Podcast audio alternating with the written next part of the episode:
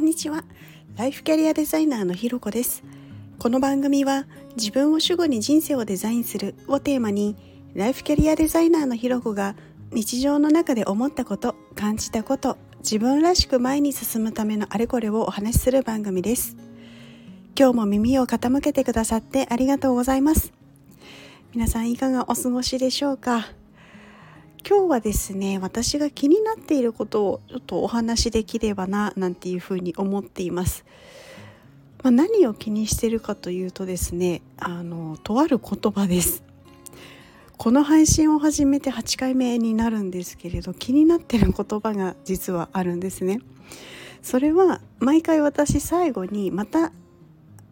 お会いしましょうみたいな感じで終わってるんですけれど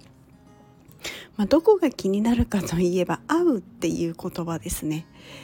じゃあ言わなきゃいいじゃんみたいな声も聞こえてきそうなんですがなんかこうまたじあの次も次回も聞いていただけたら嬉しいな、まあ、音を通じてつながってるんだよなっていうふうに感じるとまたお会いしましょうとみたいなことを言いたくて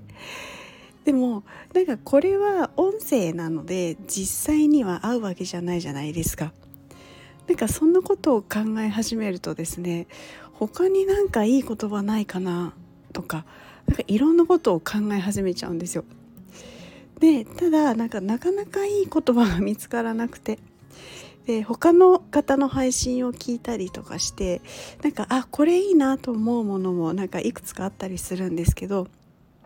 なんか今度そうすると他の方の言い回しを真似するのはなんかちょっとパクってるみたいな気がする。みたいな感じでちょっと気が引けてしまったり。でかといってなんかこうまた次回お耳を拝借。みたいなのもなんかちょっとこう私と合わない気がする。みたいなのも気になってしまったり。こうなのでこう結局お会いしましょうっていうところに収まっているんですけれど。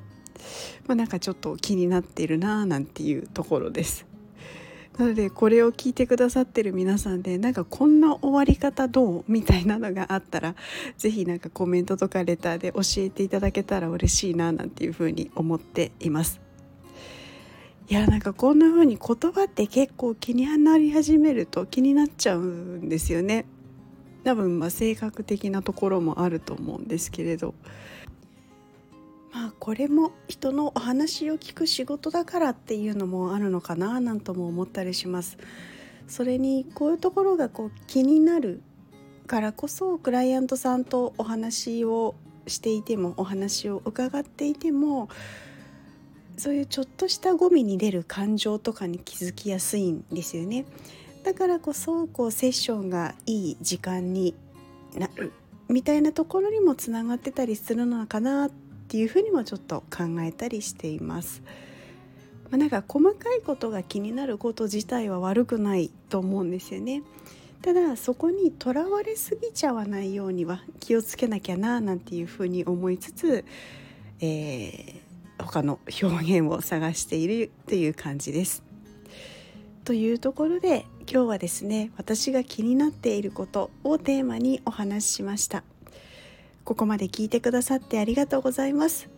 それではまた次回お会いしましょう。